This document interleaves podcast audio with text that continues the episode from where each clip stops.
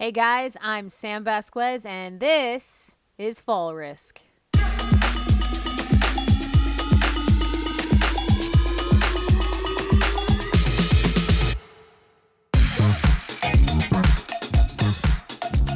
Welcome back to another episode of Fall Risk, where we talk about anything and everything skydiving. I am your host, Sam Vasquez, and on today's episode, we have everyone's favorite Aussie, the one and only Richard Bert Taylor. Say hi. Hi there. Hi. Hello. so before we get into it, uh, before we get into the nitty gritty, I would love to hear more about you in your own words. Um, so give me a little backstory on on you. Give me a backstory about how you got into jumping. Sure. Yeah. Um. So I, I started off in Australia uh, many years ago at, at a little drop zone, and kind of picked up the skills. Um, moved to New Zealand where I lived for a few years. Uh, met up with some great people there. Kept jumping. Uh, met my now wife, and uh, we were doing sort of a long distance, and I decided to process my visa to come here to the US. Went back to Australia, did a lot of jumping in a little um, club drop zone called Elderslie. Uh, big shout out to the guys there. Uh, awesome place. Um, taught taught me a lot of skills.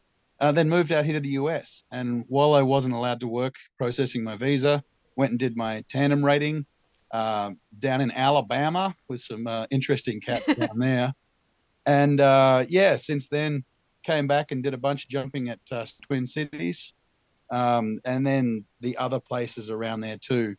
Uh, managed to have a stint down in Omaha, uh, awesome little little drop zone called Lincoln Sports Parachute Club.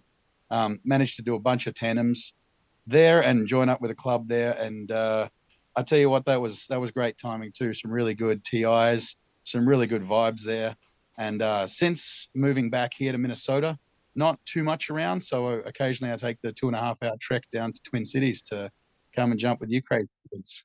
Is it really two and a half hours? Yeah. Yeah. I feel like I knew that information, but somehow lost it. It is the middle of Minnesota. And it's like, I guess it's halfway between Fargo and Minneapolis and sort of, you know, where Skydive Twin Cities is.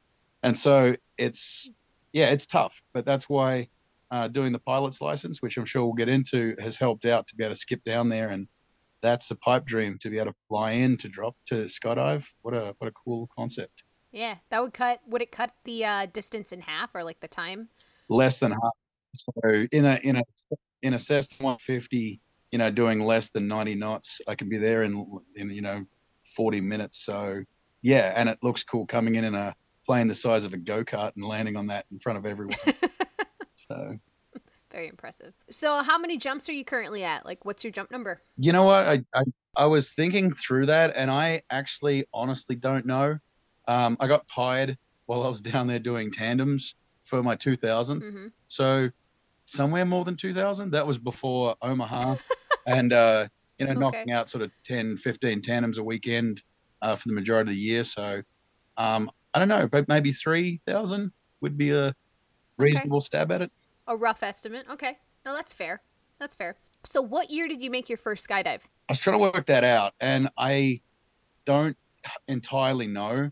Um, we, we did one in Tasmania, which is super rare. So, I'm from Tasmania originally, the island off the southeast coast of Australia, and there is really no skydiving. Occasionally, they bring a bring a plane down from the mainland, um, sign up, and you can do a tandem. And I did that on a pretty white out couldn't see a thing day. So buddy and uh, buddy and myself, we went up in this little rickety Cessna and uh, and lobbed out. And I'm pretty sure I didn't see the ground until we opened the parachute. So uh, it, it, was pretty sketchy, but definitely something fun. definitely something that was cool. Yeah.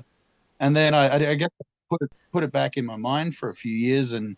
Uh, we were sitting on a couch. A friend of mine, Dan Dan Schweiker, who I was living with at the time, um, we were hungover one day and we realized that we were wasting wasting our life going out and chasing ladies and getting drunk. And we thought, well, we should do something productive. So we went and did the course in the middle of this place called Gatton in the in the middle of the desert at a little again Cessna drop zone. And I think he he did about six or seven jumps and decided it wasn't for him, and, and I decided the opposite. So that was the start.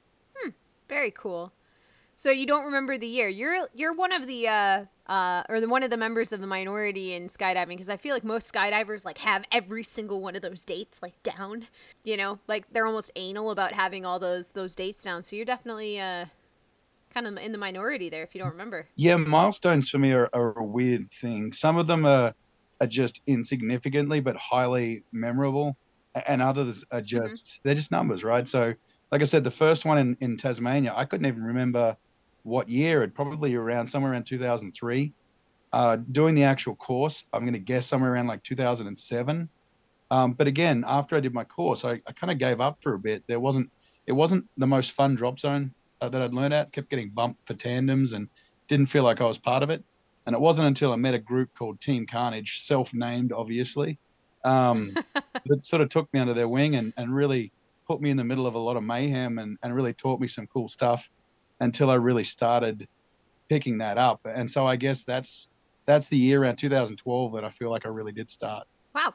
I mean, I feel like I feel like this is I mean, this is all new super new information for me. This is a conversation you and I have never had, but like have you told people have you told people in and around this area like that story like does anybody else know how you guys how you got started in this or is this relatively new information for everybody not particularly like to be honest you you get pieces and bits but a lot of i find a lot of people don't particularly care.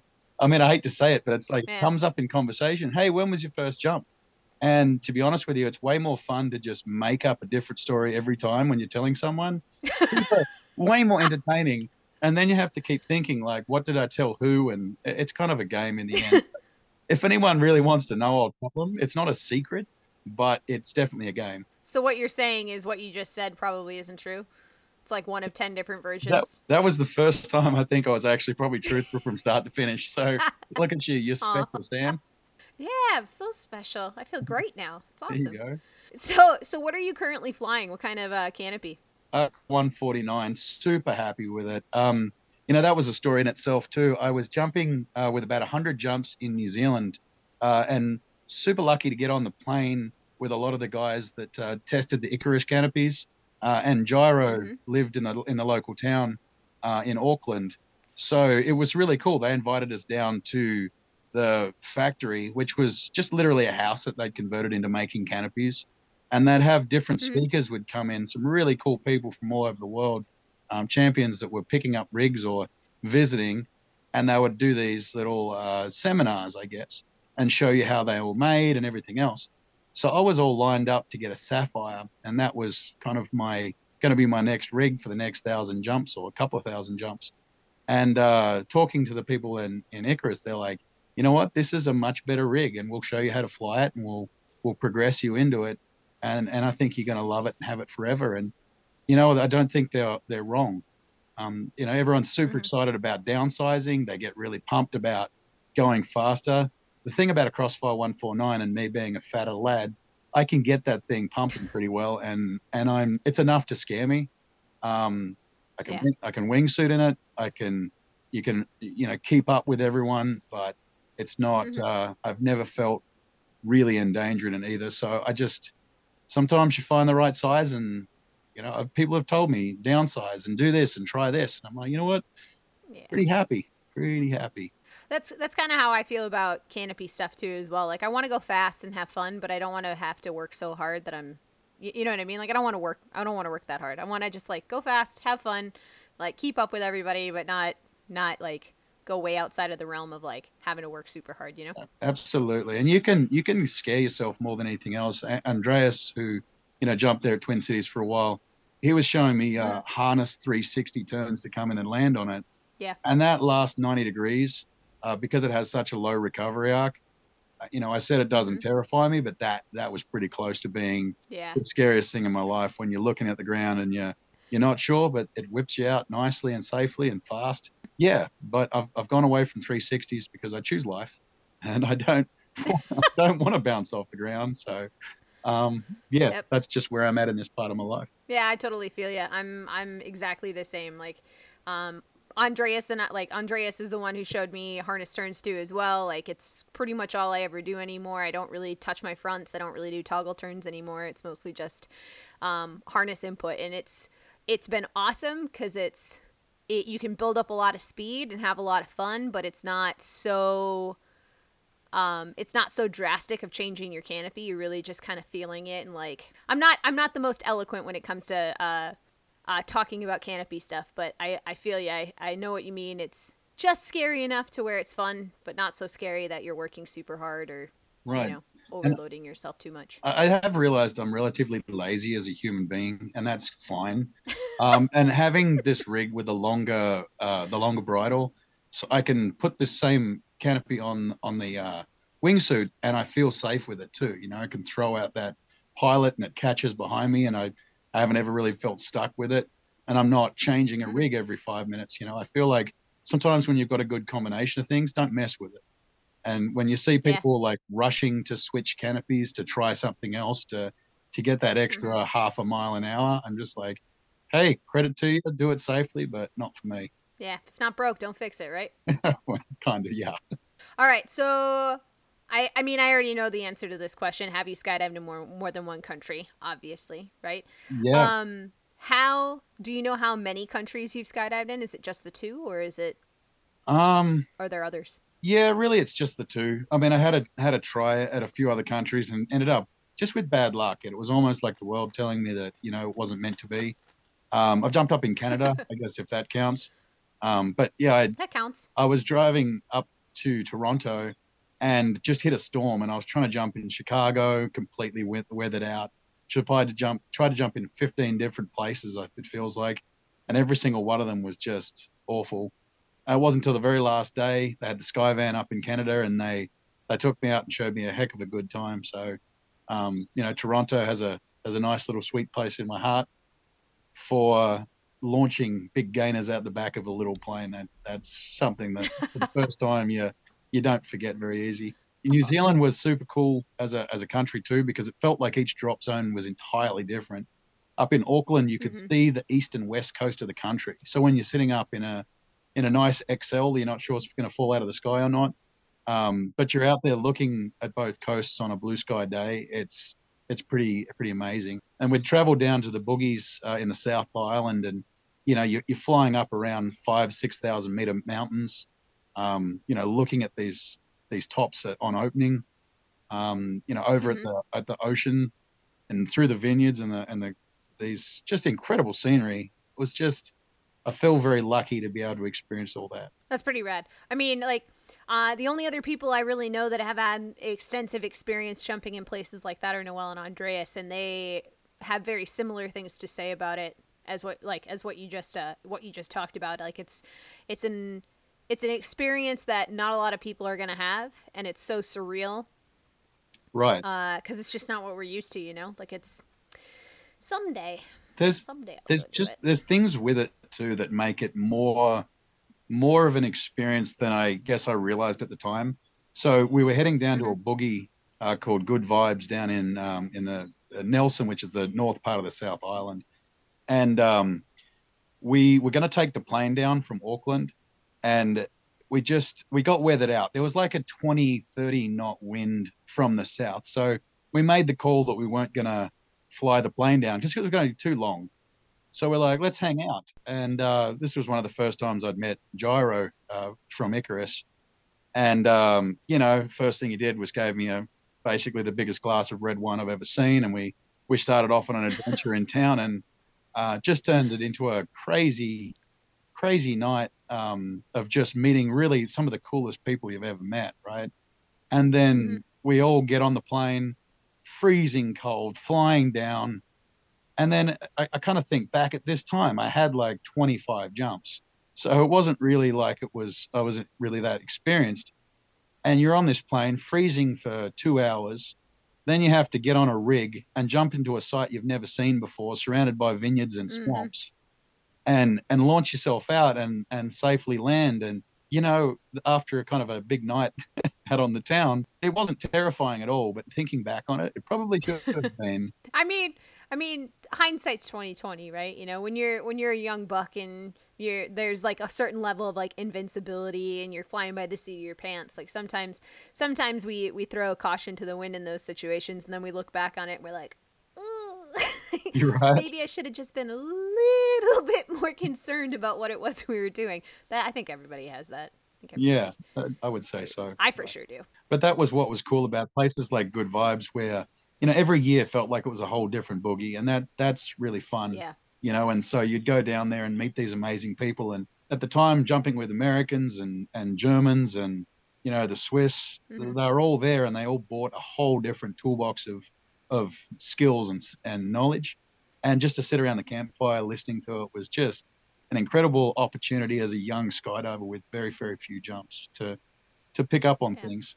That's super cool. That's awesome. We you you touched a little bit on this already um, about how much different uh, an event in that part of the world uh, is from an event, say here in Minnesota or even at one of the bigger drop zones in the south.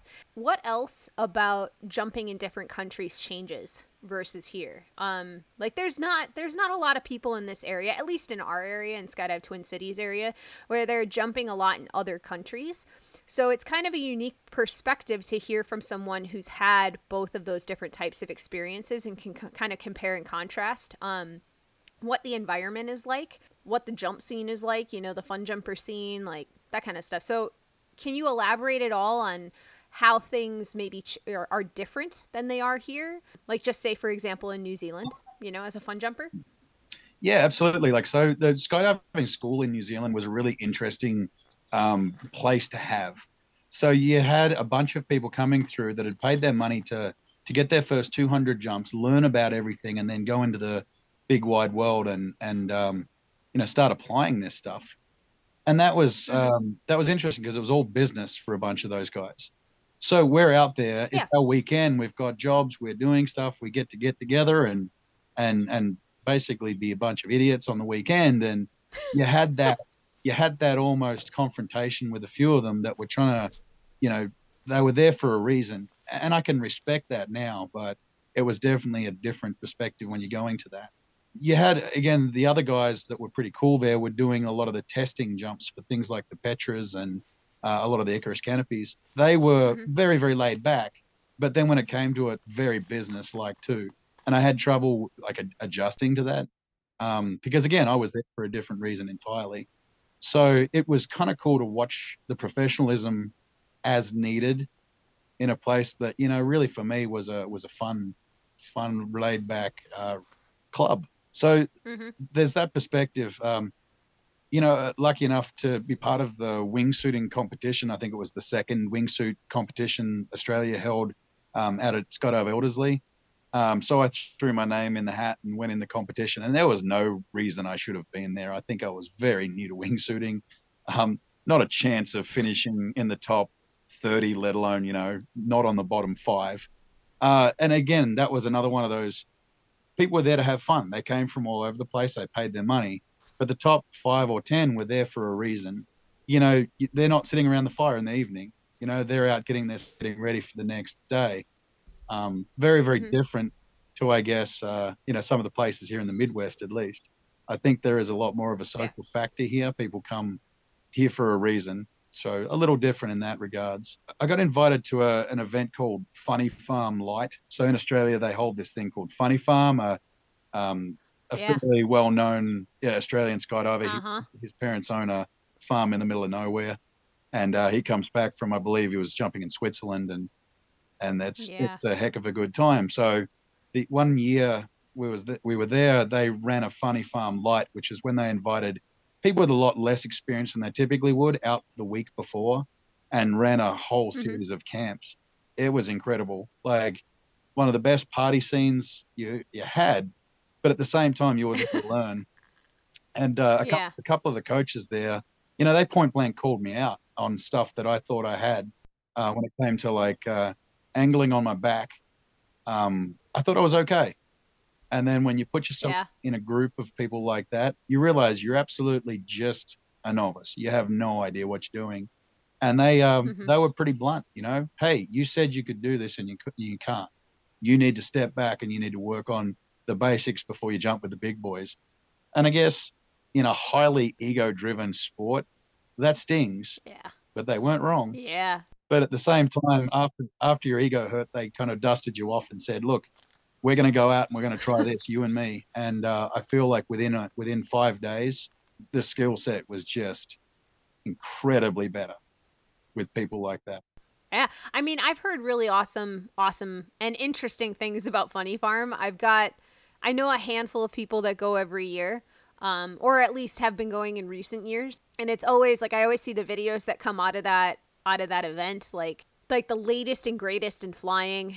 You know, it's just it always seems like it's a the coolest new things to be doing. You know, it's like the cutting edge. Um, because like correct me if I'm wrong. Didn't angles kind of start in Australia? You know what? I I've always asked that same question, and I don't know because um, I was talking to a couple of the guys from Voss, uh, and they they were kind of arguing that they were starting it in the tunnel, that they were using more Okay. dynamic flying, you know, actually moving in the sky in the tunnels, uh, and developing that, starting on their belly and then getting steeper and steeper, and then that sort of came from there. But that's the cool thing about the skydiving world is, I'm sure you go back to like the early days of the pioneers of this stuff, and they were doing something similar. hmm I mean, you look at skyboarding, um, you know, sky surfing. It's kind of the same deal, you know. You angle forward and you Yeah. get that speed. It's just different, right? Mhm. And so I think um, Yeah. I'd be happy enough to say that you know it'd be very hard to credit a single person to it, but I know that it's just Yeah. getting better and better each year. I mean, when you when you look at what dynamic is in the tunnel these days, you know, and then you look at what pe- what people in the big like prominent groups are doing with angles, it's no longer just a straight shot or just a couple of turns. Now it's like transitions and switching and and direction changes, and it's a very like angling outside in the in the air is very much um comparable to to what's happening with dynamic flyers in the tunnel you know Yeah. like all the switches all the transitions all the direction changes like it's it's very similar it's only now you can just do it in bigger and bigger groups because you're outside Yeah, and I love watching you know the wingsuits, the small artistic wingsuits that are getting dynamic now too. Uh, incredibly Mhm. terrifying to me, anyway. Um, but again, another whole progression of something that almost felt like it should have never happened. Um, you know, getting Mhm. getting into the mainstream now. Um, so, look, I, I think I'm excited to see what happens, and I just hope that we all progress as safely as we do um, with the speed of ingenuity here. um do you have any other hobbies besides skydiving like do you do anything outside of jumping for fun Yeah, sure. We, we, I'm taking up flying. Um, it just is a cool opportunity to learn something that I've always wanted to do. So um, I guess you call that a Hmm. hobby uh, for now. Uh, we have horses up here um, in central Minnesota, so we try and ride a little bit. I guess I'm less nowadays, but uh, still cool in our area that you can just saddle up the horse and and ride down the road. And I think I've shared with you before. One of the local bars here has a little hitching, hitching post for us, so a good excuse to ride the horse down and hitch it up and have a beer and and let the horse bring you home. Um, still still haven't worked out if it's a proper DUI or if that's all all just talk. I'll keep you, I'll keep you posted as I find out. does a horse qualify as a vehicle i don't know if I it still it- qualifies as a vehicle these days I believe it does, but um, yeah, I think as long as you're not being ridiculous, it's okay. But again, it's it's something I think we skirt on the ground. so Does the horse have to be drunk in this situation, or do you have to be drunk in this situation? Like, oh, which like, technically the horse is driving, right? In this Right. scenario, right, it'd be an argument I'm going to have with whatever trooper decides. yeah, right. we've we've got a large large family up here, so there's a lot of uh, a lot of sitting on benches watching sport events and keeping ourselves entertained with whatever's going on here. So yeah, I wouldn't say too many hobbies, but uh, skydiving is definitely a good release that I still class as probably my number one like to do um, stress wise. Can you talk a little bit more about flying airplanes for a minute? Like, what is the goal there? It's one of those things, just like skydiving. You know, I did it when I was little, uh, whereas you know some family friends had a plane and took us flying, and you had the opportunity to get up in the air and do some things, and you kind of love it, but just not, not in a position where you can justify this expense or the direction. Mm. And I guess now I just find myself in a situation moving back here uh, in the job that I'm in that I can, uh, I guess, technically afford it. And uh, it's an opportunity to eventually be able to fly around and visit. Like I said, skydiving, flying down there, and making an opportunity to to spend a couple of hours down there rather than having to make an all day Mhm. event is pretty exciting. Um, I miss my friends in Omaha. I miss Lincoln Sports Parachute Club down there, and to be able to jump in a plane and less than two hours later be be there and hang out with them, uh, Yeah. amazing. I, I miss friends in Denver and and um, Montana, and I guess flying and especially being in a club first of all, it's a great group. Um, very, very different to skydivers, but again, very welcoming in the way that a group is. And uh, doing these pancake breakfasts, flying in, and it's really uh, it's a different Mhm. sense of community I haven't had in a while. For that too, if I can get around for my job a little bit faster too, it all banks up for a good opportunity. So it's Yeah. not, a, not a horrible thing to end up maybe in ten years' time with a commercial air license as well. That's uh, probably not a bad. That was gonna be my next question. yeah, that was gonna be my next question. Is if it was something you were looking to do for work. Well, there's some incredible people like Ryan Reed and uh, and Connor Macaulay that uh, you know they're just they're pilots. I don't know if you've heard that, but they're pretty pretty big names out there. And uh, so I think uh, you know they take the opportunity to to um, turn it into a career. Great for them, but I just um, taking a different path, I guess, All right. Well, at least for the time being, right? for the time being. Do you have this is gonna kind of a it's a weird veering question off into left field. Like, do you have a one jump in particular that stands out, like as like a favorite or as the most memorable jump? There is there is a number of very interesting jumps that I would definitely uh, put up there, and I would say the first wingsuit jump was definitely memorable. It's because you're in a straight jacket, and uh, a friend of mine Yeah. teaching me, uh, Jason, um, is a wingsuit coach in Australia. Decided to sign me up. He went through the course very professionally. I felt about as prepared as I could be, but launching out of the plane and and trying not to get stuck in the tail um, is Mhm. definitely an experience. And I'm pretty sure I tucked up for the better part of four or five thousand feet to make sure I missed the tail. what kind of plane was that? Uh, that was out of the caravan. I think that was out of the Cessna caravan that was up Okay. visiting Sydney skydivers, and it was up in Elderslie. Yep. And uh, yeah, yeah, a nice, nice plane to leave out of. Uh, other cool ones, I guess, like jumping out of the Beaver. Um, we had this thing when you when you're climbing out on this massive step, and you're only two foot from a massive propeller sitting right in front of you. Yeah. The thing's humming, and you're struggling to hold on, and you just you're on the side with nine or seven or eight, nine other people, and you just you'll all launch together, and it's perfectly timed, and you're into that angle jump, and you just right on each other's face, you know, you're right there. hmm I just I have a few of those really clear memories from Elderslie, and that's why it'll always hold a place in my heart there too. There's a, there's the memorable there's the memorable skydives for the wrong reasons too.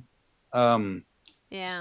so I guess one of the one of the ones that I would like to share is down in Omaha. Um, it was a series of things that went wrong all in the same day, and it ended up Mhm. it ended up I had an accident. I wouldn't say it was the worst thing in the world, but it was definitely an eye opener. Um, so this was middle of summer, and it was hot, super hot all day. And just coincidentally, the night before, in my my day job, had had a bunch of problems, and I hadn't slept. And so then I turned up on a Saturday, and uh, there was supposed to be, you know, four or five tandems to knock out, and then that was that. And it ended up a bunch of walk-ins, and so there was like 14 or 15 to jump out of a out of the 182. And of course, Okay. packer had disappeared, so I was packing for myself as well. And then hmm I just managed to not eat through lunch, just just getting busy and trying to do the right things. And then we get to the end of the day, and then there was a jump into a baseball field, and so everyone was starting to turn up in the evening. So they were like, "Hey, jump in," and there was everything telling me that I shouldn't do it, hmm except my, I guess, sane part. And I was like, "Yeah, sure, let's do it." Right. So we get up. Two planes are flying formation. We're in the first one. I'm one of the last ones out. And as we come through, it just I'd been on the on the receiving end of a lot of lofting thermals on the tandems all day. And I had a particularly bad second last tandem where the guy had done everything he possibly could to ruin my day. Um, and his, his Oh. wife. And uh, so that was still with me a little bit. And so as I came over the top of the trees, I kind of realized I was low and uh, and punched it out. But then I was I was coming in and um, ended up sliding into the baseball fence, the out chain link fence on the outside of the field. Oh. And again, not a horrible thing, slid in with my feet, but I had my visor open and I managed to headbutt the metal bar around the outside of the field and cut my face open. And um, I, I have the Oh. scars to prove it still from that. Um, but the biggest thing about the biggest takeaway from that was just everything lined up just perfectly that I shouldn't have been there hmm and I will remember that jump as clearly and vividly for the rest of my life, uh, in a good way Mhm. because I don't want to ever put myself in that spot again. I think I would say usually I'm fairly fairly well planned, and that was just where the ten things all lined up the same. I've had similar experiences like that before. You know, there's one that sticks out in my mind in particular. Uh, we don't have to get into it, but but I think like the the takeaway from all this is like it's hard when you're in the moment, and especially when you're at certain points in your skydiving career. You know, when you're not necessarily complacent, but when you're not necessarily thinking about safety as often as you you have in other points of your your career. You see the signs, you see the warning signs, like one after another after another. And because you're in a weird headspace or because it's just a weird day, you maybe don't necessarily register them, you know, in the same way that you normally would. And so sometimes situations like this just build up and build up and build up. And then you have something like this, like something like this, um, be the outcome. That's probably something we don't really think about very often. We don't really like, especially in such a sport, in like a sport like this, where it's just like go, go, go all the time, you know? Yeah. and we're we're pushed to to to constantly keep working and constantly keep um staying up to par you know it's it's not always easy to like take moments to like really evaluate what's happening you know Yeah, I, I feel the same with gratefulness. And that's something that I really appreciate more now in being able to come down and support and help tandems whenever rather than have to do it as a Mhm. livelihood. Um, I do remember a few years ago, uh, it was one of those things, just like you talked about. Things were lining up, right? I had the one jump Mhm. off. It was time, like I could leave the tandems for a second, and I was going to get a wingsuit jump with a new guy. And I wasn't super confident with his skills. I wasn't super confident that he had it all and i was i was stressed and it was hot and all of these things lined up and i just ryan reed actually had his gopro out and filmed the moment and i'm yelling at all the people at the other end of the plane because they're not moving down and they're not making space so then i can't check this Mhm. guy to make sure his wingsuit's on right and i'm paranoid about it Yeah. i don't think i've got enough time and so there i am being a complete dick about it to everyone there mm-hmm. and it's like I remember looking at that video and watching myself thinking, "Who are you? Like, who are you to be able to talk to anyone like that?" Right? And and I I can Mhm. again I understand where I was at the time, but that's just not a way to be, and it's not a way to live. And you should have recognized the signs. Should have recognized it early. Is this the right time? Mhm. Give it give it more time before you get on the plane to check this kid, right? And Yeah. so getting down there now, it's great. I feel like I can walk in there and just genuinely spread love through the whole area. Um, Yeah. And it's not draining, as in the way it, it fills my cup internally. And I'm hoping it fills everyone Mhm. else around me. But then I can go and recharge and I might not see you guys for a few weeks. So it's like, Mm-hmm. it's the best of both worlds. And I, I really have been trying to appreciate that piece more. Um, it's, it's definitely a sanctuary to recharge. And when you start turning it into a, I have to go faster. I have to get this formation. I have to develop this thing. It's pretty easy to get into a bad mental state, and then that leads to Mhm. all the other bad stuff too. that is something that I learned I need at like this last summer, um, where I was getting frustrated uh, being on the drop zone 24 7, you know, and I needed to find some sort of like outlet, you know, to not let it start affecting my work. Um, and it for me, what it was is like trying really hard to reconnect with people who I didn't see very often. So like non skydivers, um, skydivers that like maybe just weren't out at the drop zone as as often, like just kind of disconnecting from that everyday life, so that I had the ability to kind of you know recharge and set set some like official time away from from the stuff. Like Yeah. you know, Absolutely. And I guess you know, one of the questions we talked about was like, you know, coaching and things like that. One of my favorite coaching jumps was with a guy, Larry. Um, I don't think you remember Larry. Uh, he moved out to Virginia Beach. Okay. Um, so oh uh, Larry he- Keebler, Larry Keebler. Keebler, yeah, yeah, Yeah, one of my favorite, very very favorite coaching jumps was with with with Larry. We're in the plane, and he's just so determined to get it right, and he's just so focused on the jump. So we get into the plane, we're in the door, and he's like, "Okay, so you want me to exit like this?" And I'm like, "No, I want you to do a double front flip into a back flip." And he's like, "What?" I'm like, "I want you to just face that way and just tuck and just roll, and if it doesn't work out, just that's fine." And I just remember the look on his face. He's like, what do you mean? We have to have a plan. We have to do this. And I'm like, enjoy it, dude. and we jumped, and it was just a kind of a shit show, but not really. Like we still did what we wanted to do. And we got down, and he was so pumped, and that made me more pumped. And I was just, I just remember that too as one of those. You know what? Just get out of your own head and enjoy this because that's what it's supposed to be about. I, I know that he appreciated that, and that's one of those things of giving back that I think, um, you know, it's the same thing with tandems for me. Uh, a lot of people get frustrated with with doing tandems, but what point do you get to share a once in a lifetime experience with some of these people and really let mm-hmm. them enjoy it to the fullest? And I like, yeah, you know, Blaine and Breezy, great examples of that, and Kerry as well, Kelly Kerry McCauley. They're in there entertaining, and I think there's a lost art mm-hmm. of entertaining as well. As you're supposed to say stupid crap, like you're supposed to. It's supposed yep. to be like a ride, and you're supposed to get outside of their head and to enjoy it. And I really, I try and take a lot from those people and, and watching what they do and, and really learn it. And if it's mm-hmm. the most inappropriate off color joke that fits the mood, so be it, you know.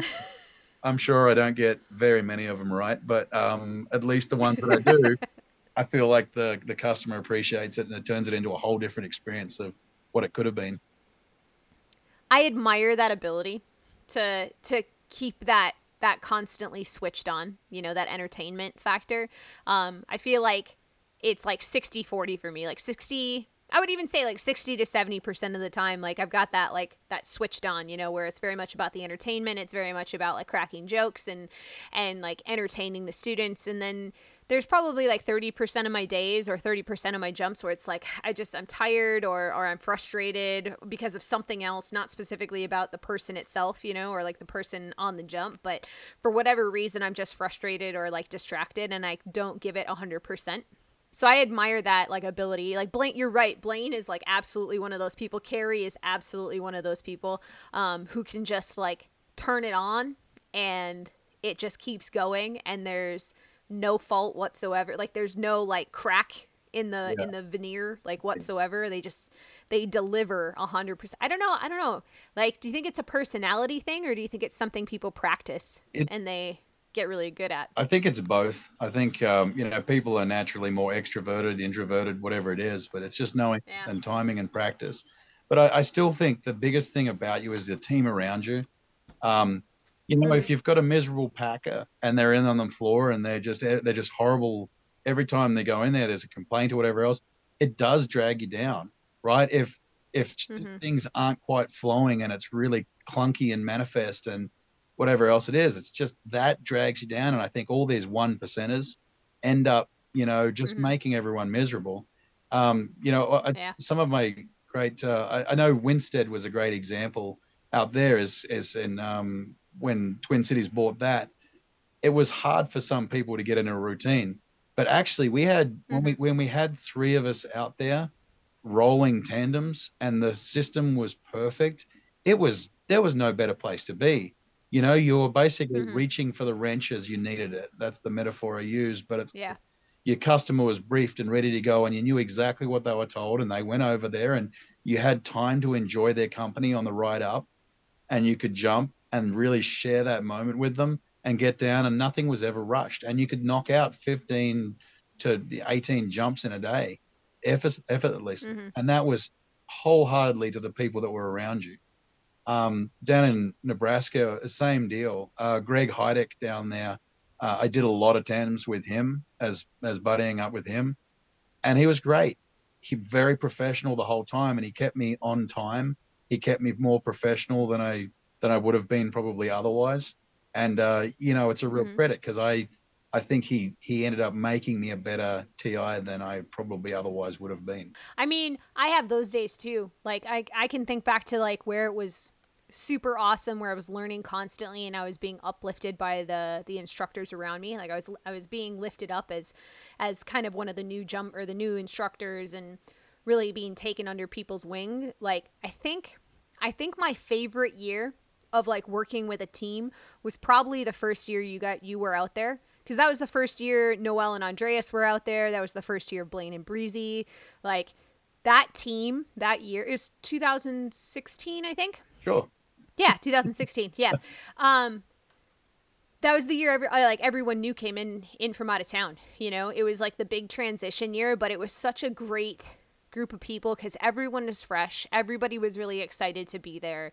Like you got everyone just was super pumped. People were getting ratings that they didn't have before. Like Noelle was getting her tandem rating that year. Andreas was getting his AFF rating that year. Like everyone was really stoked and excited to be there. You know. Um, I don't know. That was that's just a that's a year that really stands out in my mind is like the the tone of your work changes with the people that you have around you. Like that was such a great year in terms of like teamwork and compatibility amongst the right. instructors, you know. And there was yeah, it wasn't as much burnout and stuff too. I, I do notice like even the season, mm-hmm. you know, and and the weather affects everyone too. You know, a bad year will will get everyone yeah. edge and you know, it just there is a lot of lot of levers to pull to get everything to come together. And you're right, that was a that was a mm-hmm. great year. Um, you know, at the same time, that was the year that uh, you know where uh, Polly was pregnant with Jack, and and that was the first time I was going to be a, a, you know biological dad. And you know, there was a lot of things mm-hmm. that year that I guess um, Scott Irving helped to to almost distract me from a little bit as well. So. Uh, yeah. yeah, great opportunities to remember good things. So you have instructor ratings, right? Yeah, I never did AF, um, AFF because I just didn't feel like I was consistent enough. I do have all my other ratings. Uh, I got static line mm-hmm. and coach rating and everything else, uh, wingsuit, um, you know, everything TI. But yeah, I guess um, jack of all trades, master of none would probably come to mind pretty well. Yeah. Renaissance man, right? Yeah, right. right. Uh, what made you want to get your tandem rating? I think that whole the whole piece of being able to take people along, you know, take friends and loved ones and and show them that experience. What a what a cool opportunity. Um, it just so hit mm. the, the, timing of being out here and um, again, not technically being able to work, but being able to do courses. Well, it was great. You know, like there was a good chance to to do it. Um, and Mike Watkins um, really took that too. I did the coach course with him and he actually promoted mm-hmm. me to do it. I, I, wasn't. I was thinking I was going to wait, and he's like, "Why wait? You give me the reasons, you know, like what? Why would you wait?" And um, I couldn't come up with anything, and he couldn't. I also uh, justified and went through his course, and he really helped me. And uh, you know, he even got me linked up with a group down in Texas to go and do my first sort of 150 jumps down there, and uh, mm-hmm. awesome experience down there in Skydive Lone Star with some pretty amazing people, and it just shows how much of a small world it is because Patrick down there um, ends up being Angela's brother uh, from Twin Cities, so mm-hmm. everyone seems to know everyone, and uh, yeah, just yeah. cool to have that support while you're in a strange town in the middle of a strange state. Mike Watkins did exactly the same thing to me about my AFF rating. Yeah. Where he was like, "Why wait? Why even bother?" Like two days before his course started, I signed up for it. I was like, "Fuck it, why not?" Right? You made money. Let's go. You made money. Yeah, yeah, did you okay so so honest question like when before you got your before you got your tandem rating before you went through the course did you have to do any kind of like training prep for it at all like any physical stuff any uh, you know like i think everyone and their mother knows how much like you know book work goes into a into a rating or maybe maybe they don't but there's there's quite a lot of it um but beyond that did you have to do anything else training wise to get like prepared for your getting your ratings? No, I was a little paranoid that I wasn't, you know, that I was going to have to do a bunch of pull ups and everything else, which is effectively what you're pulling down on the risers, you know, on the on the on the mm-hmm. toggles. So I did some prep work. I made sure I went in there not completely useless. Um, but yeah, mm-hmm. during the course, I had to do all my conversions too from Australia over here. So I had to do my A, B, C, and D license all in one written go. So um, mm-hmm. I'm pretty sure I nearly failed my C license thinking back on it um, because I was doing them in quick successions and I was like, I was rushing a little bit more than I should have. Oh yeah, I got this, and I think, I think it was only touch and go on that one. Um, but but the yeah the prep work I think it's it's mostly mental. So we drove down to Alabama. My wife and I jumped in a car and drove all the way down there um, on fairly wow. short notice and stayed in a kind of mm-hmm. random mm-hmm. place and um, that, that was kind of funny because it was February, I think. And so when we were driving back, we we wanted to get back, so we were driving through the night, and there was a big winter storm, and you know we're halfway through Wisconsin, tucked in behind a truck, and I kind of hadn't slept in a long time, and my wife was half asleep in the passenger seat, and she kind of wakes up and says, "You know, I hate how you drive," and then just promptly goes back to sleep. and this was like just after I'd finished my rating and driven straight back from Alabama to Minnesota. And well, the anger got me through the last three, four hours of the drive. So. Did you like intentionally hit the rumble strips after all that? you know what? I wasn't, but I should have. Yeah. but no, the prep. I think I think the prep work. A lot of it is when, when you go through the course, you kind of realize where you're at in your career as well. You know, it's like yeah. It's like wingsuiting, right? Everyone says they want to wingsuit up to jumps. But I went in there with a bunch of angles under my belt before I went wingsuiting, and it was just infinitely easier, you know. And that's where mm-hmm. I think a lot of this stuff too is, you know, when I knew I wanted to do my tandem rating, I was watching a lot of people. I was listening, talking. At, before that, I was filming a lot of tandem, so you're kind of in the right mindset to get it right. Yeah, um, what's your favorite thing about being an instructor? The power. No, just kidding. Um, I think the power. No, I, I don't know. I like um, you know, I like being as a, as a peer with other instructors. Um, I, I feel like, you know, people they do treat you a little differently, and I feel like you can ask better questions of other instructors. You know, and, and they'll answer you honestly. Whereas I feel like if you don't have the rating, a lot of the time they're not quite as open about stuff. Um, that's just talking to people across the world, I guess, too. Um, when you can mm-hmm. tell someone, yeah, I've done a couple of thousand tandems um, or whatever it might be, I guess that that just it, it break down breaks down a lot of barriers and it enables people to sort of talk to you a little easier. Um, you know, you could have had 2,000 terrible tandems, but people still act like you've actually got some sense about you. But I, yeah, I like the, but the biggest part about it is I just love sharing that experience. I, I alluded to it earlier, but it's just taking someone on a ride that they've never been on and may never go on again, and just being able to share that mm-hmm. when the parachute opens, and being able to genuinely see people, you know, like see them mm-hmm. for who they are, and and you really get a look into their soul. And I, I think that is completely underrated. If you're not looking for it, you won't see it. Um, but man, people are honest. You know, people are, are you, you, truly know if they enjoyed themselves or didn't. You truly know if they mm-hmm. if they are into this extreme sport or they've been talking crap to their friends to try and act tough. Love it. Oh yeah. Yep. Love it. It's super obvious. Yeah. One of, one of the funniest ones was a, a lady from Minnesota. She very well spoken, very prim and proper and posh. And then when the parachute mm-hmm. opened, she said to me, you guys be crazy. And she just went completely like, and it was just a real honest moment. And when we got down, she said, look, that's not me and whatever else. I'm like, no, I thought that was awesome. That was just a, a real true moment that you and I shared that no one else needs to know about except for everyone listening to this podcast. Um, yeah, now. yeah.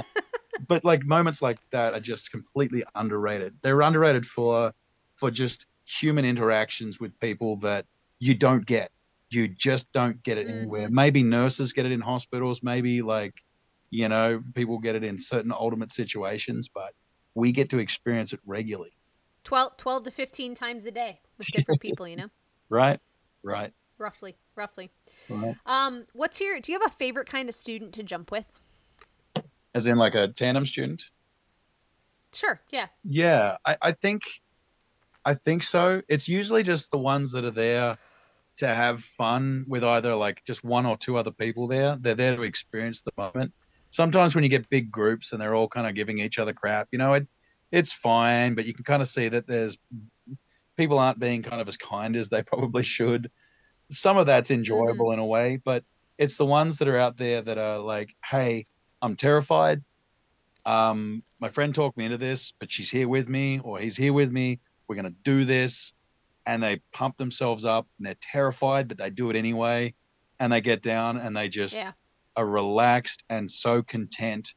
And then they tip really mm-hmm. well. yeah. right.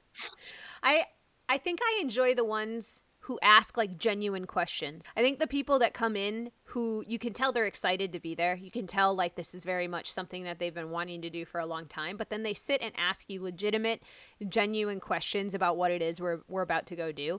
I don't know, there's just something about those people like there's something really real and authentic about that.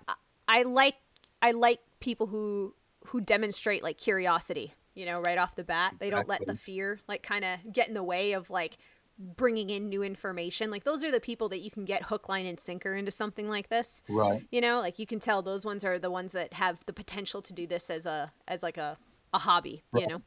Right. We had uh, the other ones that I guess like they're, they're the few and far between. But I had one one ten and one time, and she was terrified. Like she did not want to be there, and she'd kind of been forced into it. And we're on the Cessna, so there was only there was only her and another random stranger and as we took off, she started screaming and she screamed at the top of her lungs for like 4,000, 5,000 feet. And like the pilot's looking at me like, do we need to land this thing? And we talked and we genuinely talked. Like, I feel like I haven't been that close to anyone in a long time.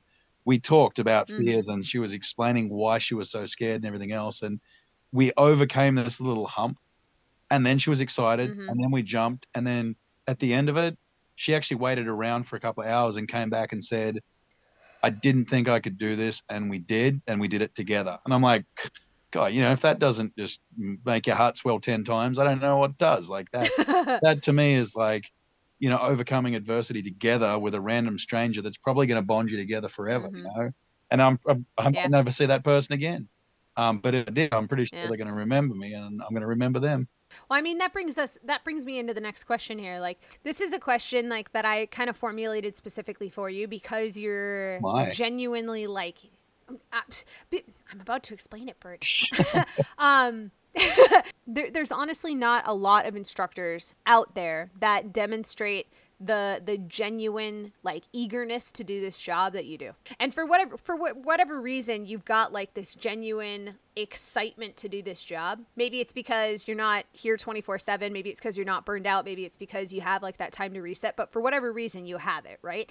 And so this question if i were to ask any other instructor out there they'd probably just like whatever you know like blow me off. But honestly like as someone who seems like they're they're only ever looking to improve like where do you think as as a collective that we fall short as instructors? Like what can we be doing differently to better ourselves as a community or as a as a group of people? It's situational. A really great coach once told me is like in a sporting team not everyone's going to have their best game that day and one of the biggest things mm-hmm. we've got to do is recognize as a team where people are short and where they need support, where someone needs to be lifted that day and someone needs to come back and lift others.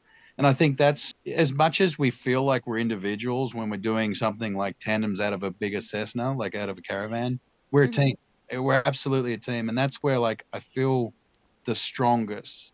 You know, I played team sports yeah. for the better part of like 30 years and I just I thrive on it so when you're looking at someone that is down or frustrated or whatever else, if you can get a smile out of them and and you can bring them up a couple of notches or just get mm-hmm. them out of that funk, that's where it changes a million times. I will try my very best to acknowledge the pilot when I'm leaving. That doesn't seem like much, but for someone that's mm-hmm. sitting in there not being acknowledged for you know hours at a time, it yeah. could be getting directions to do a "you're doing great" and I appreciate you. It they might mm-hmm. not care. But the ones that do, I know, really care. And so I think where we fall short is we get caught in our own egos when it's like, hey, here's a new kid, and I don't really want to have to go through this whole crap show of jumping with them and making mistakes or whatever else. It's like pull your head out, right? Like we're all going to take yeah. a time to to support each other. And I've seen some of the people coming through that I thought were going to be great team members turn out to be the opposite. And I've seen the people that mm. I thought weren't going to make it really spend time with new students as they're developing their own skills and they're coaching and they're patient and passionate. And I'm wrong. I'm wrong 99% of the time with people. Um, and I'm, I'm realizing that more and more. But what it just shows me is that, you know, I just, you got to listen when people are asking you for stuff and help.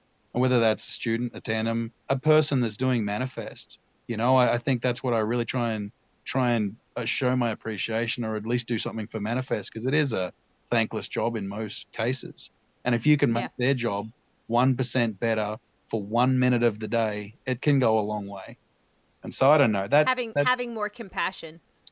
yeah, but again, it's not. That doesn't mean, hey, I'm going to go about and be nice to people. People need to deserve. people, people need to to deserve the compassion that you give. And then, you know, again, Yeah. when people do certain things, it disgusts me, and it, it makes me not want to, you know, help them. But at the same time, Mhm. not helping them makes the situation worse, and it spirals down. So sometimes it's Yeah. suck it up and suck it up and do it, right? You know, I think I've I've seen it I've seen it from the best people, people way better than me have just taught me this, right? I'm not this guy that's just worked this out on my own. I just take what I observe, see what works, and then Mhm. steal people's ideas and then come on podcasts and claim that they were my own. So I screwed up there. I mean, that is uh that's something that we like that I learned a lot about at the at the tunnel, you know, like this idea of teamwork, like it's a team to run efficiently. Like it was all about time saving tactics there. It was all about moving efficiently, how can you help each other like be as quick as possible or like make sure everything is on time so that we don't get behind or whatever, right? It was very much centered around that idea of like time efficiency. Um, but really what it was is like honing and pushing you guys to like pick up the slack for people when they're having bad days or when we suddenly get behind because of X, Y, and Z, you know, factors that we can't control. Like how do we pick each other up and how do we push keep pushing each other forward, um, even when you don't really want to, even when you're having a bad day, even when you can't stand who you're working with. Like Right. what can you do to keep to keep pushing forward, right? Because it, it ultimately makes everybody's day better. You're you're totally right. Like not enough in my opinion, there's there's a, a lack of teamwork sometimes as instructors. You know, we're very we have a tendency to be really single minded and like only worried about ourselves and not necessarily worried about each other as a collective whole. Um, I'm not saying that that's not like that's the the tone every single day, but sometimes we get caught up in that cycle of Yeah. um, Yeah. just being super super narrow minded or myopic about what's going on in the day um, but that's like super good advice you know if you can help people out it makes your day better it makes their day better suddenly things are turning around and looking better for everybody like Yeah. Yeah. definitely some weight to that yeah i know i'm uh, when i when i turn up um, to twin cities there occasionally i know i know i'm being obnoxious and it's overly obnoxious in a way um but i would rather be too far on that end because um you know it is contagious and it and it's it's something that um i think makes you a better person and i wish that i was more like that more often in more things. So Mhm. hey what do you do? You you work towards it right? I, I mean all i know is sometimes you show up during the day and i'm like god damn it bert's here. Now i have to put a smile on my fucking face. Like, what kind of advice do you have for any other skydivers who are looking to get their instructional ratings listen and look and watch it because like i mean there is there is things that people do that will make your life infinitely easier if you understand what they're doing. I used to tighten my chest strap up on my tandems mm-hmm. super tight. And then one of the guys Yeah. who didn't have as even as many jumps as me he's like what are you doing? It's like that's going to whack you in the ears each time.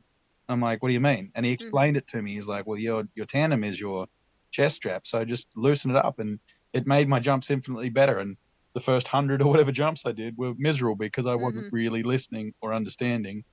Um, you know, there's there's military guys that will explain packing immensely better than anyone else. There is Mhm. um, there is people that will will work on breathing techniques for your students. So if they start to panic, they'll show you what to do. You know, and so I think mm-hmm. all of these things are completely undervalued of thinking about becoming an instructor. That's the stuff that I would be looking at before it's what time to pull your emergency procedures. You'll learn that in the course. It's the other stuff that surrounds it that I feel is important, okay so eyes open ask questions right right? Always. observe as much as you can. Yeah. All right. Um so then to to switch it just a little bit, imagine you're talking to your younger jumper self. Okay? Just for a minute. You're looking at him dead in the eyes. It's a it's a serious serious situation. What kind of advice would you give yourself if you could, you know, 10, 15 years ago? I think first of all, like, don't underplay what you're going through. I, I got was so lucky to see so many amazing things. Like, being in the Icarus factory and and I don't think I ever really appreciated it as much as I, I should have. I look back on that stuff. You know, some of these guys from the Voss tunnel were just incredibly ahead of their time in how they were training and what they were doing. And they were kind of like, hey, let's go jump. And then we just never really did. You know, we just got busy. And I'm like, idiot. you should have like taken that opportunity when you could. And um, you know, I guess things like that are, are just so critical. And then you've got, mm-hmm. you know, another another piece of advice I'm learning as I'm getting older too is, uh, you know, alcohol is a thief a lot of the time, and in a lot of my experiences at some of these boogies, uh, you know, the partying got caught instead of the the real experiences with people. So that that what I mean mm-hmm. by that is like, hey, sticking around at the bar at two in the morning and drinking is fine, but you're not going to remember it as much as the the 8 a.m. angle with 15 of the world's best flyers, right? Like mm-hmm. that's that's a priority there, um, and just to to realize that earlier on, I feel I would have been better as a skydiver because of it. What are your future goals for skydiving? Do you have any? Uh, Is there anything in particular you want to chase? Yeah, I want to. I do want to do more wingsuiting. I, I want to do some more like flock wingsuiting. I, I really enjoy the time I get with people in the sky in a wingsuit doing cool stuff. Um, I don't mm-hmm. feel comfortable and confident with the people that have been around me just because I don't know them very well and I don't know how they fly and I don't I feel like I'm inconveniencing them when I when I fly when mm-hmm. I ask them to come and fly. Um, and then also matching suits and weights and everything else is kind of hard. Um, mm-hmm. I had uh, Paul Tiki Munro. He, I, I don't even know if that's it's been a few years. He was the same height, weight, had the same suit when I was first started wingsuiting, and to fly with him was amazing. He was way more talented than me as well, and so I really enjoyed that time. Then he moved away, and I stopped. So to get some experiences in in wingsuiting again, I, I think that's definitely at the top of my list. Yeah, I want to continue to do tandems. I want to continue to coach and do tandems. I think that's that's now a pretty big part of my life. And if I'm not doing a couple of hundred a year, I think I'm I'm probably falling behind. No, that's I mean that's also fair. Like after having uh, left, you know, the full time gig for about three years to go to the tunnel, like coming back to the to the full time game of of a uh, tandem like tandems and AFF and stuff like man I was never more current than I was in 2018 when I made that switch. And it's and it's uh frustrating feeling like I'm having to like get back to where I was and you know stay on top of all of it. Like I definitely feel you like staying current with this kind of stuff if you're going to keep doing it is super super important man. Right. Super Agreed. important. All right.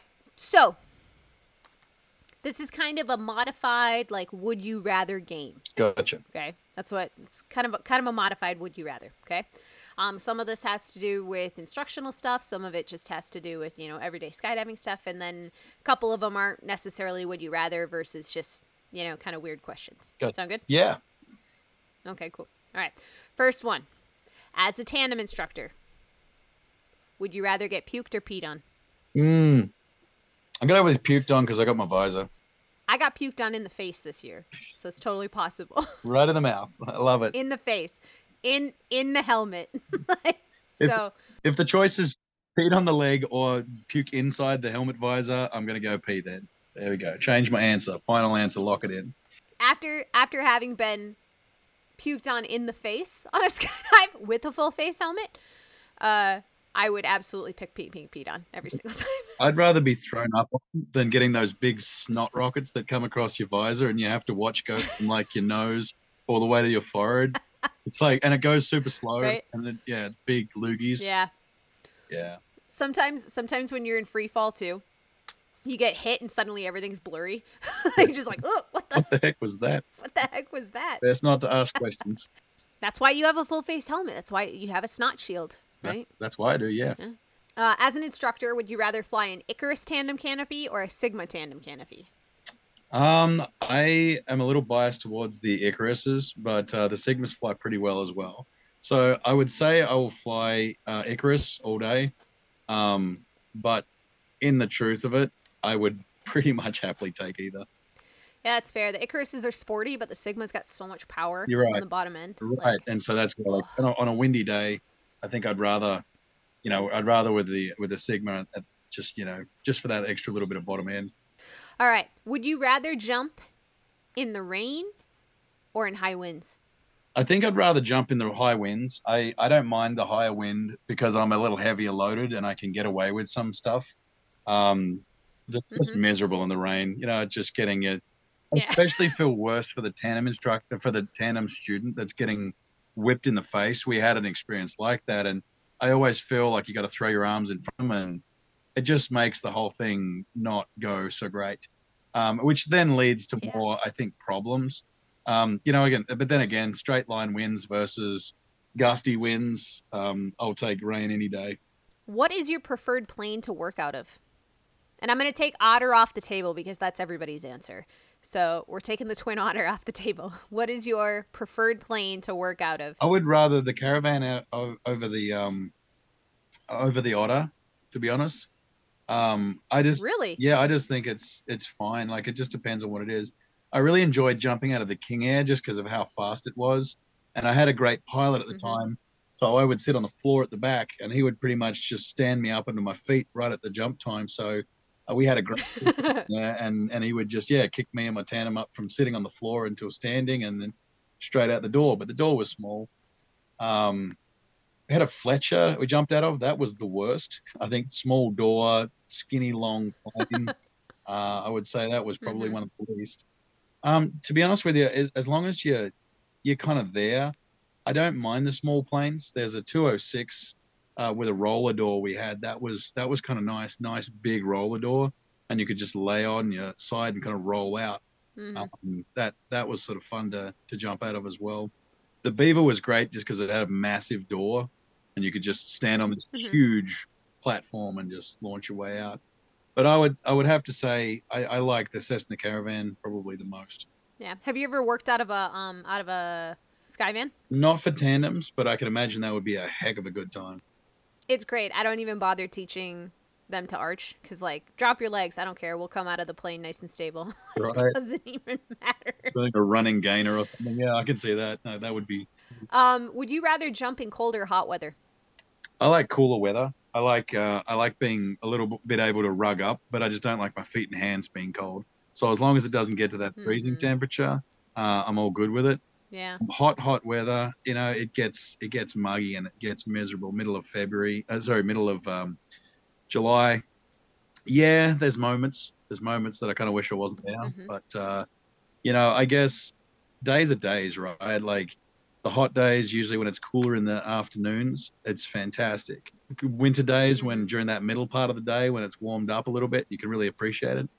It's fantastic. Yeah. But I would say colder weather. 70 degrees. Yeah, there it is. 70 degrees on the ground, you know, that's kind of like perfect. It's like a perfect day. Yeah, sweet spot. All right, last uh would you or last question. Last question. What is your favorite joke to use on tandem students? Oh, I think it's always Or not not even your favorite, but what's the one you use the most often? most often. Um, why don't blind people like skydiving? Because it scares the crap out of their dog. still, still a classic. Um, I I don't know. I, I there's there's a whole bunch of ones that, but I always get feel I get put to shame with a bunch of people like Blaine um, on the plane. Like they Yeah. they just have a knack, and I feel like I'm always outclassed. But that one always gets at least a Yeah. smile. It, the funniest part is just playing off people, playing off their fears and whatever it is, and you can usually make sarcastic jokes like, um, you know, lame things like, "How high are we?" Oh, I'm not high. I came down ages ago. You know, like stuff like that Yeah. is, is still it's subtle enough that if they don't get it, they're not going to get it and move on. But it's still Yeah. they catch it. You know, so that to me Mhm. is a classic.